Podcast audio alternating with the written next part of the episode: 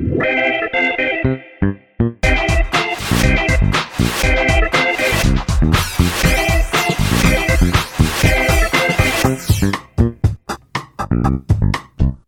迎收听《飞王》，我是十一，我是梅西。这一阵子啊，刚好是暑假嘛。对啊，暑假其实就会有所谓的动漫季。这两天我看新闻的时候，才发觉到动漫季上新闻了。为什么我会有点惊讶？而且一定要在这边跟你好好的分享，因为上新闻的这件事件，我的朋友也有些微的参与到。其实啊，是你对不对？其实动漫季啊，就是大家疯狂的要抢动漫周边的时候。以前他们可以去秋叶原扫货，现在没有了。动漫季就变成了我们唯一的一个出口，而是他们，不是我们。我朋友呢，就参与在其中，而且就有点生气的告诉我整个风波。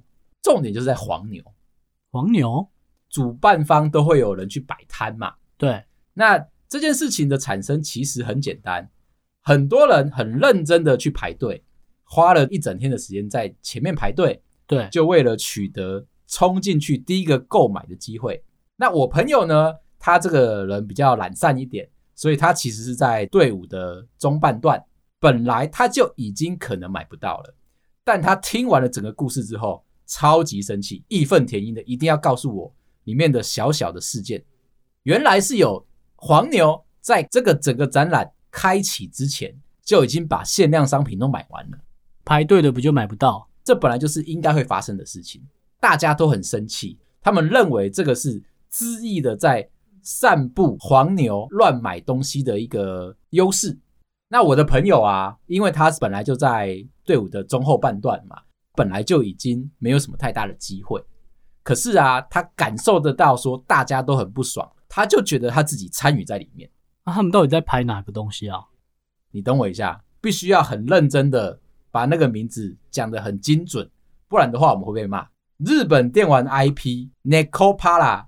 限量超巨大软胶玩偶周边与绘师 Sayori 的亲笔签名版，以后就讲签名版就好。超多余，莫名其妙被你塞一段废话。不是，我们要这么说，我们在讲科技业的东西的时候，深关于我们自己就是不能够讲错话的地方，你是不是会字字斟酌？不会，我讲手机就手机。尤其我们在讲这个类型，一定要把话讲清楚，不然的话，其实会起争议。谁 跟谁？但是我们先不管他们要买什么，主要还是说，大家是不是都有会遇到这一种，突然之间是主办方自己让某一些厂商有一些特权啊？可是你都在里面了啊。嗯，如果你是在里面打工的人，你很想要那个限量版的签名版，嗯，那你会不会直接先买一组？为什么不？对啊，那这样很奇怪吗？我觉得最大的问题哈，并不是在于说在后台就已经有提前交易这个动作，其实最大的问题是展场不应该有玻璃哦，说被看到这样。你想想看嘛，你在抢头香的时候，你是不是看到很多门一打开，很多信众要冲去插头香，然后旁边哦，所以你是说门打开看到主委已经先插第一组？妈的，那我排半天排干嘛？对，主委就会出来跟你解释，抢头香不是在抢今天这个炉谁插的第一支，而是这一支香其实是你今年你自己插下的第一支香，你自己心里面的定义的抢头香，跟这间主委那时候就会讲，所以我今年已经插好我的第一支。你们不用忙了。那这种事情你是不是不会特别去在乎？对，因为总会有解释嘛。问题点可能就是因为主办方觉得说忘记跟大家解释会有这件事情发生，所以才会起争议。我的朋友才会这么的义愤填膺，他觉得说他是真的生气哦。当然啊，哎，你想想看，如果你今天去面试，突然间有人走后门告诉你说工作机会已经是我的了，他已经抢到头香了。那他已经是在后台就已经把整个机会买下来了，你会不会生气？不会，我会祝福他，因为我没有想上班。哦，对，所以我们要讨论的其实是啊，你为什么会对这件事情生气？就表示说你是非常在乎的。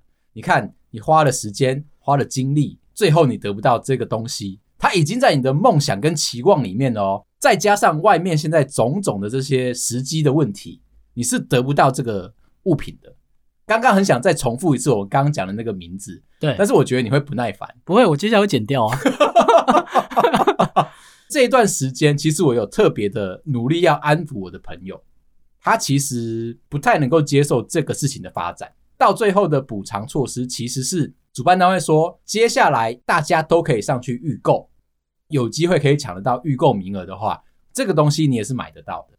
改走线上的方式吗？对，就不要在实体排队了。我觉得他们以后就可以把它改成抢演唱会的这个通路。现在最红的是某一家的蛋黄酥，原价才可能八百一千块，现在炒作到两千五了。而且你就必须要用演唱会的购票方式抢到了，才有机会买得到。用这个方式，是不是大家都可以非常开心的？因为再也不是人做错事情哦，是电脑做错事情。所以工程师有错，对不对？工程师的错啊，工程师百分之百有错。哎，你不把屏宽加大，你不把入口网站做得漂亮，逼着大家一定要在那边塞，在那边排队，那是不是你电脑的错？是，是不是工程师的错？对，那跟蛋黄酥有关系吗？没有，我是想要老板的嘴脸。那么今天这一集特别定义，今天是属于技工师傅的一集特辑。之前啊，其实没有做过这么专注的一个主题。其实是因为我们两个昨天都去找了技工师傅，一算完之后，我们马上开着车，两个人就离开了，完全不关心对方算出来的结果是什么。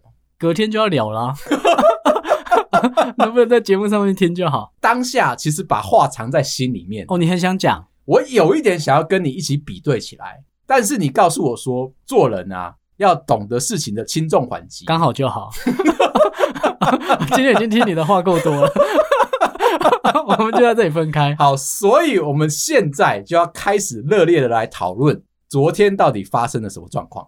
可能整件事情你听起来似乎有一点对，又有一点不是太对。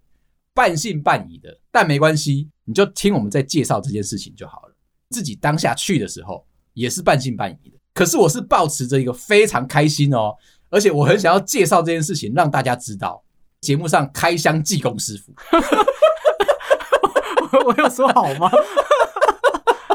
你不得不嘛，毕竟你也有参与，对不对？那如果今天都是我讲，你没有参与，告诉大家说你算出来的结果。然后你又想要把它拖到下一集，我们要公开自己的哦，一定要让大家知道费洛蒙以后被算出来的准不准。如果我们今天没有在排行榜上面继续往上走，那济公师傅可能就背负原罪，是不是？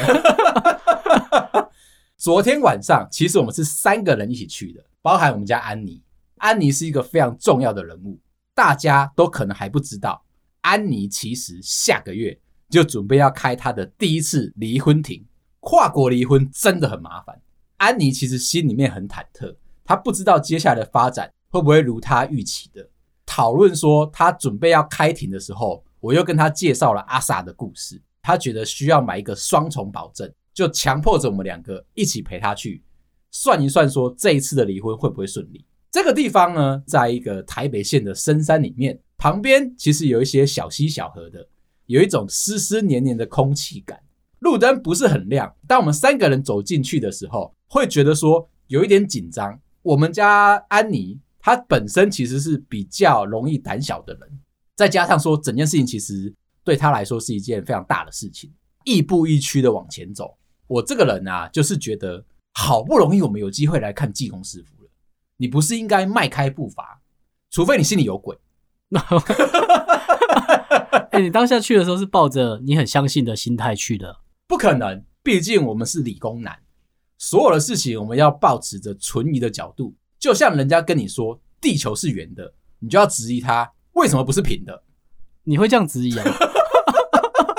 可是我走到他的门口，看到他那个样子啊，嗯，我内心的那个理工男的警报器就响了，我就觉得这个有鬼啊。为什么？觉得民宅里面的宫庙感觉有点可怕。他们每个人都散发出来一个很正向的气场啊，就是因为这样才怕啊。有人要骗你，他会露出骗你的表情吗？有时候其实你会感知得到。我要说，我一进去到那个现场的当下，我就整个人融入那个环境了，我就跟你们脱队了。那里的人就开始在那边大聊特聊，他们遇到济公的时候算出来的这些事情，是不是就如同先前在猜测的一样？你看，我很想要取材，做这个漫画的时候啊，很容易会遇到作者外出取材，下周休刊一回。我们这个节目啊，非常认真。从来都不脱稿，必须要认真的去取材，告诉大家。话讲这么满，我帮不了你了。可能下周我就累了。那么我在里面得到一个不错的小故事。我在取材的时候，你们两个就给我在旁边细给拉拉说。我们在那边看他们拜的东西，耶，嗯，不知道你有没有注意到，他们拜的神啊，嗯，都跟我们平常的样式不太一样。我有稍微看一下他们的神像。都熏得很黑，就看起来是一个很香烟鼎盛的一个环境，跟我看到的都不太一样。那我就觉得好奇怪，我们就在那边看，我不知道你那么认真呢。你 是不是应该跟另外一个主持人讲一下 要取材的事啊？我希望我取出来的故事是有用的，讲出来你会吓一跳的。不希望在现场就破了这个梗，动摇了你决不决定要去相信济公师傅的这个信念。我希望你保持一个很中立的立场。因为你本人啊，就对这件事情啊一点都不在乎。对啊，我不知道，可能在门口就警报器响了嘛。嗯，所以我就觉得可能有诈。那你现在听听看我这个故事，走进去一个人群啊，就有一个年轻的姐姐，大概年纪跟你差不多大。OK，我现在突然间觉得我好像不应该叫她姐姐，小姐姐啊，小姐姐可以。好，小姐姐呢，热情的招呼我，问我说怎么会知道这里啊？谁介绍来的啊？小姐姐就开始告诉我，她遇到济公师傅的时候，遇到了一个神奇的事件。她有一个交往八年的男朋友，这男朋友呢，非常的温柔，非常的体贴。小姐姐觉得应该是时候要步入到人生的下一个阶段了。都八年了，对，从朋友那边辗转得知说有济公师傅，那她想要做一次婚前的检验，你知道吗？我们在结婚之前。都要先验一下自己身体上面，那是到医院，那是到医院，染色体有没有问题，精虫的呃活动力稳不稳定，这样子我们才可以去思考说未来嘛，不要有一些你不可以掌握的因素发生。朋友介绍了，所以她就带着男朋友来，她的男朋友还没有结婚，还没有喊爸妈，从除夕到初五都会出现在女生的家中。你看，我们自己都做不到。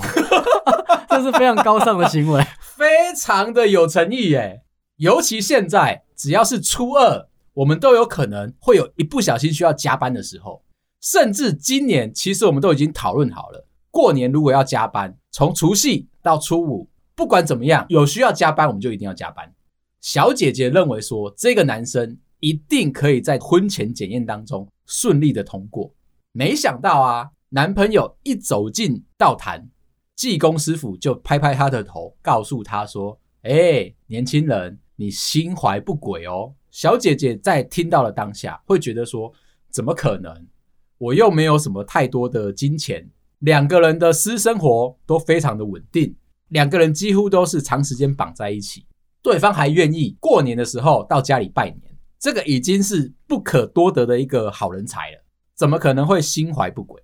济公师傅继续说了。哎呀，年轻人啊，没想到你已经有老婆有小孩了，还在贩毒，有玩这么大吗？没那么坏吧？你现在是把所有 有可能会被抓去关的因素坏吗？呃，听起来是有一点夸张。济公师傅叙述完这个事件的当下，男朋友脸色一沉。哦，你说他有老婆小孩了？嗯，所以不是跟那个女生哦，不是。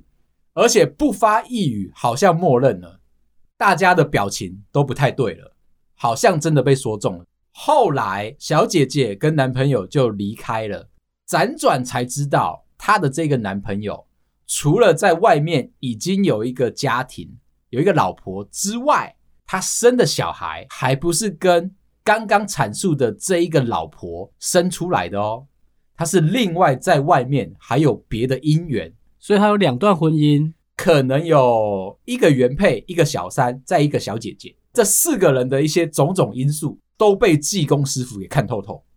有讲的这么神？我听到了，没有夸张哦。你知道我为什么要在现在告诉你吗？不希望影响到你果断的判断。哎，我很希望你当时候跟我讲，哎，为什么？因为他在跟我讲的时候啊，嗯，我不知道我可能表情有一点不屑，还是没有很相信的表情。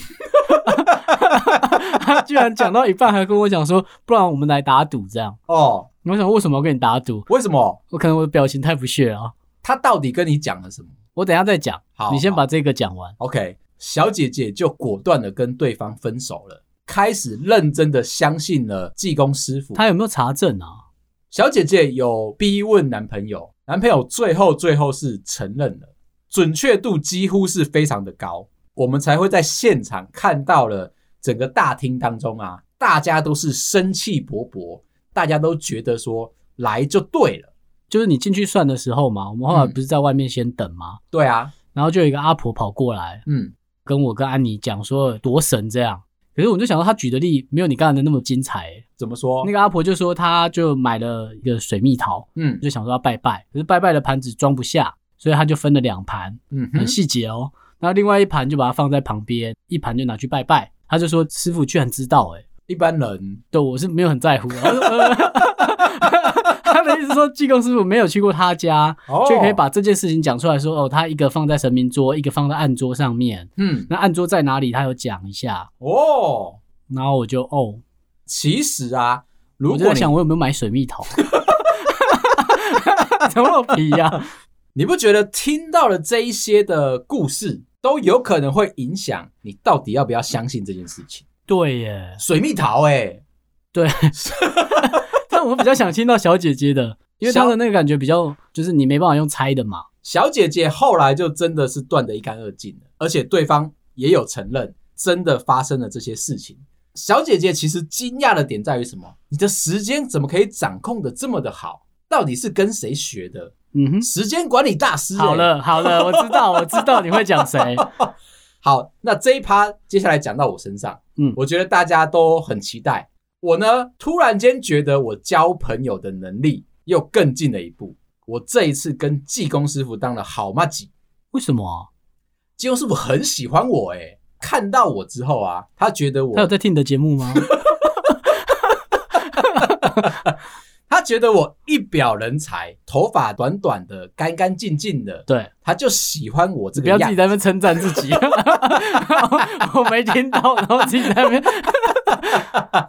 我是第一个进去的嘛，对，运气很好。济公师傅啊，他自己上完身之后出来就开始随机点名，点到谁谁就进去。我一直以为我是我们三个里面大概会是最后的，第一名应该是我们家安妮，最心事重重嘛。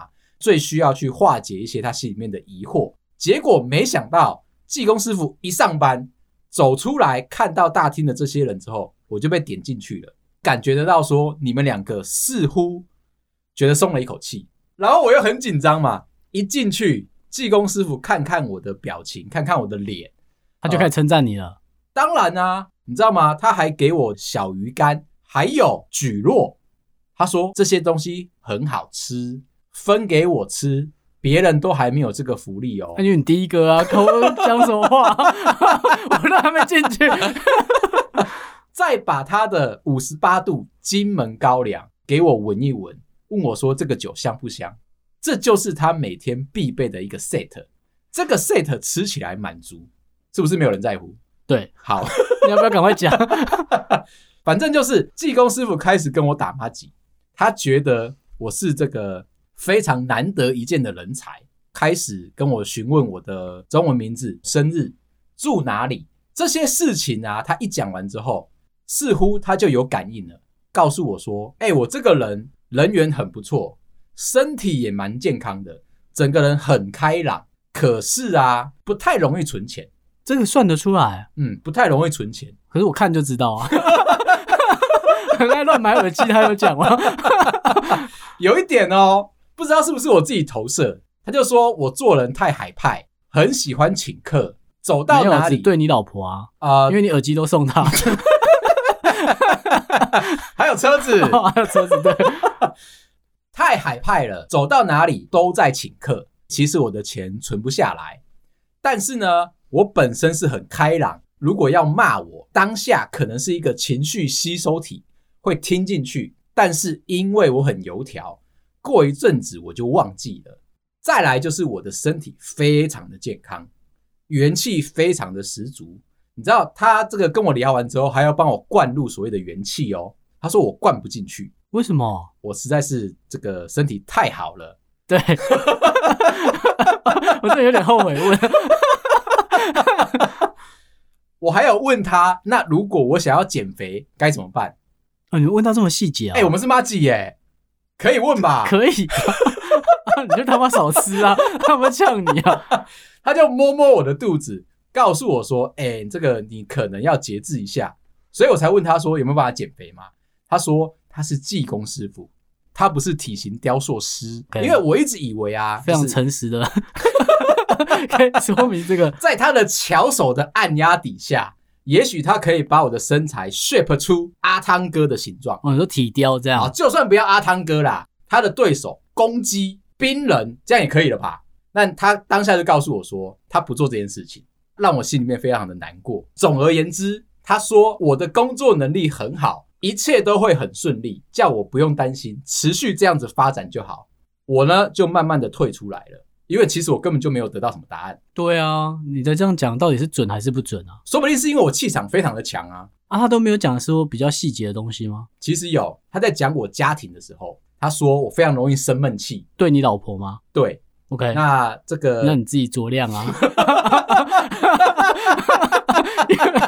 有需要在节目上讲这么 detail 吗？有时候哈，不一定所有的事情都是好的。这个人不可能完美到没有缺点，他就告诉我说，叫我不要再这么容易生闷气。你要尊重每一个人的个性，不要想要去操控整个局面，放轻松，这样子就可以过得更开心。跟我老婆的婚姻状况呢，一定是好的，只要我愿意放下。这样子的咨询的答案，其实跟你一个小时花一千二去找心理咨商师没有两样，跟我也一样啊。听完之后，其实我就觉得说，心里面非常的坦然，跟我想象的是一样的。但是他没有特别告诉我工作上面费洛蒙要怎么样的努力。他知道你在做节目吗？我没有针对每一个细项去回答。理工男嘛，有时候可能是对方抛一个问题，你会自己带入你自身的想法，就噼里啪啦的讲很多，让对方去猜测得到。你想要告诉他的答案，为了取材的这个模式在，特地特地什么都不透露，我只有告诉他小鱼干很好吃，这是一个比较空洞的一个架构，希望他可以告诉我他感应到的答案。哦，这跟我的也很像诶、欸、嗯，我也都尽量就是少透露自己的，那我就一样就站过去，他就问我说，你想看什么，我就说我想看看工作的未来，嗯，只是看未来嘛，我没有说我现在不好啊，对，就开始讲说哦，你工作就是不要三心二意。你要好好的做，然后我就说，哎、欸，可是我如果继续待在原公司发展好吗？嗯，然后就说，那你等我一下。哦，那我们两个就尴尬了，就有那三十秒，他看着我，我看着他，他总是需要一点时间去，你知道看一下吧？对，那我以为他可能在算还是在做什么，他旁边不是有一个负责的工作人员吗？对啊，随从这样嘛，嗯，他就转头过去看他，嗯，不会倒酒哦。这个等待是有必要的吗？我觉得他应该想要呛你。如果你心思够缜密，你看到那个酒杯干了，你会愿意帮他自己去倒这样？你要自己做，根本就不知道他要喝酒啊。后来他就说啊，那你工作就是不要常抱怨。嗯，那我想怎么可能？嗯、我们还特别开一档节目来抱怨，这不是很常在抱怨吗？他可能觉得你还不够正向。哦，对，这倒是真的，因为我可能进去就比较阴暗，这样、嗯、他就骂了一下我的穿着啊，叫我要抬头挺胸，哦、站起来要比较臭屁的站姿，这样。哦、他说让别人看到你是厉害的人，然后我说我是厉害的人吗？他就说你是状元之才，你知道吗？真的假的？然后我就说对，对我的反应 一样，我怎么会不知道？状元不是我应该第一个知道，然后就说你一定是，可是要在五年。啊！然后我说还要再五年哦、那我说那我这五年怎么办？哦，他就很生气跟我讲说，不是叫你不要三心二意吗？我的表情当然就是呃，好吧，那我就等嘛。他就可能看我可能没有很相信吧，我觉得眼神之间有透露出来。他说，不然我们来打赌，如果你不是状元，那你至少也是探花。呃，我想一下哈、哦，我记得这个公民榜上是这样子：状元、榜眼、探花、举人，类似这个排法的。对，那我的疑问就是，为什么我不是榜眼？我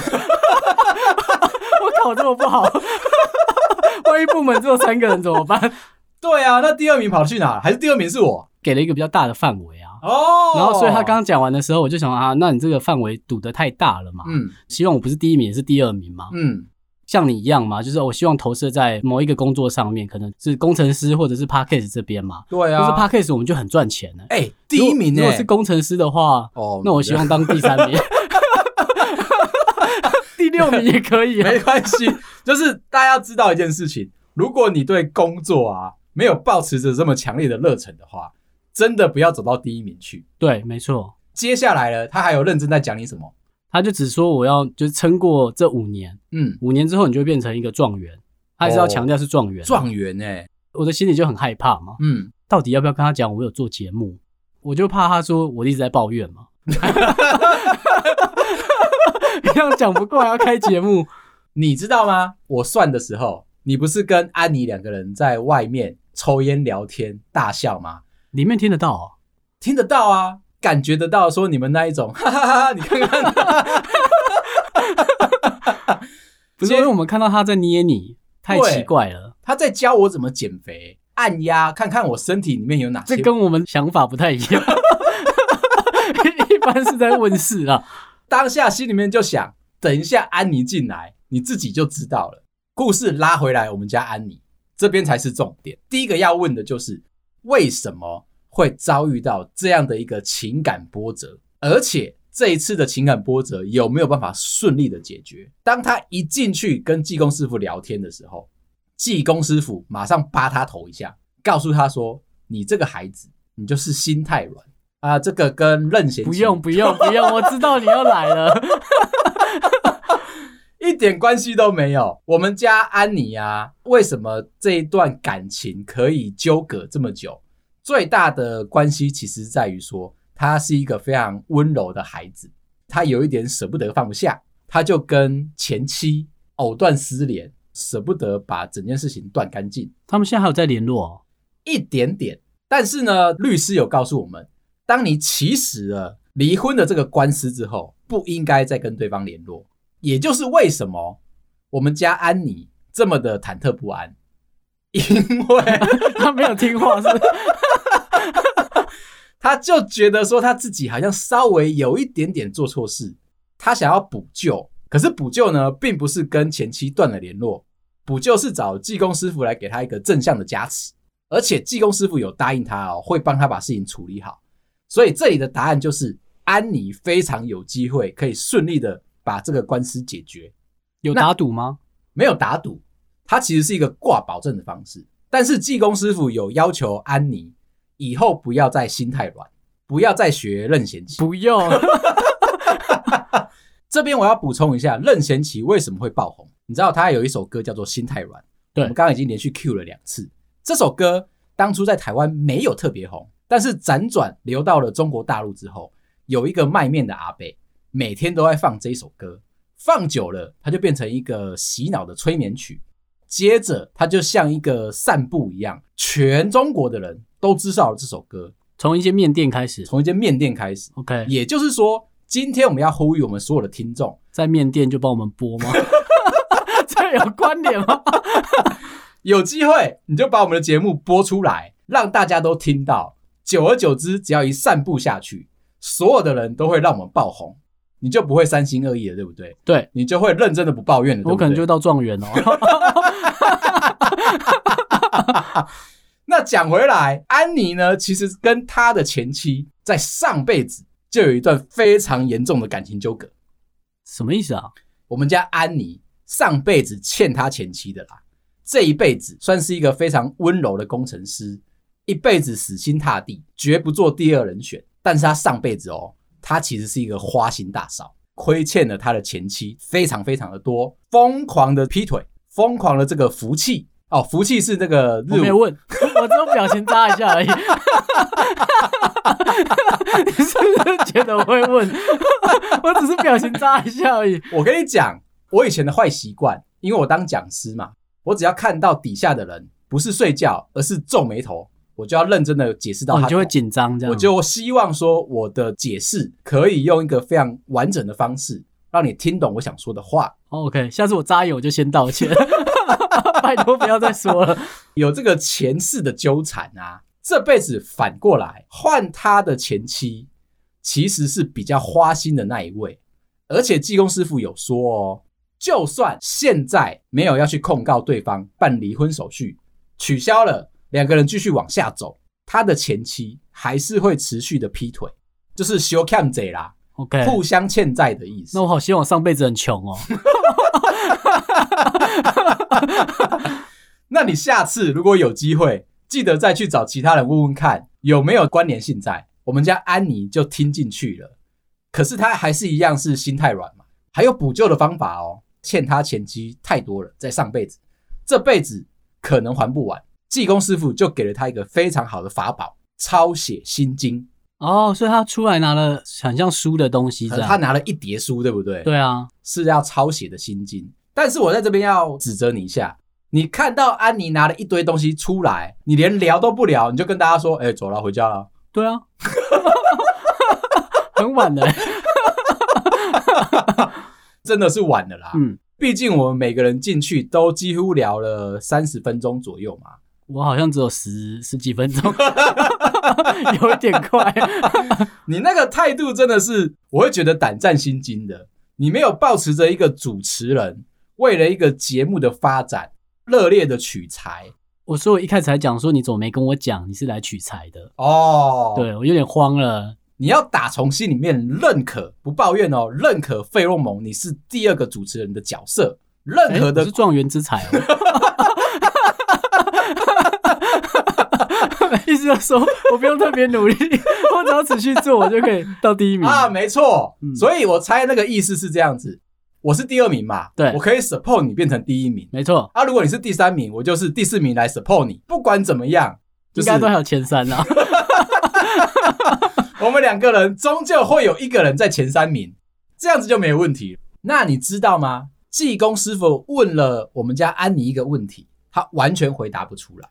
问了前妻在国外的地址，很难记得吧？重点是你如果要感应，你必须要有精准的地址，对，跟完整的中文名字，你才有机会可以看得到对方。你说用 Google Map 吗？闪过去在那边登。所以我们家安妮啊，有一点回家功课必须要做。下一次如果有机会再去的话。就必须要把他抄写的一大堆的心经，把业障清完之后，回去找济公师傅，把整个功课教完，附上他前妻在国外的地址，才能够告诉前妻说，把整个姻缘好好的断干净。最后，你有更相信算命吗？你是说不只是济公师傅这一趴，对，整个算命的这个 set 吗？对啊，算准了再说吧。我就怕不准啊！但是我有看到哦，我有看到你那个状元的微小的火苗开始点燃起来了，已经点了吗？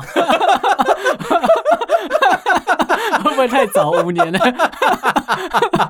好，今天聊到这，如果你喜欢我的话，麻烦到各大收听平台帮我们五星点赞、订阅、留言、加分享，感谢大家，拜拜，拜。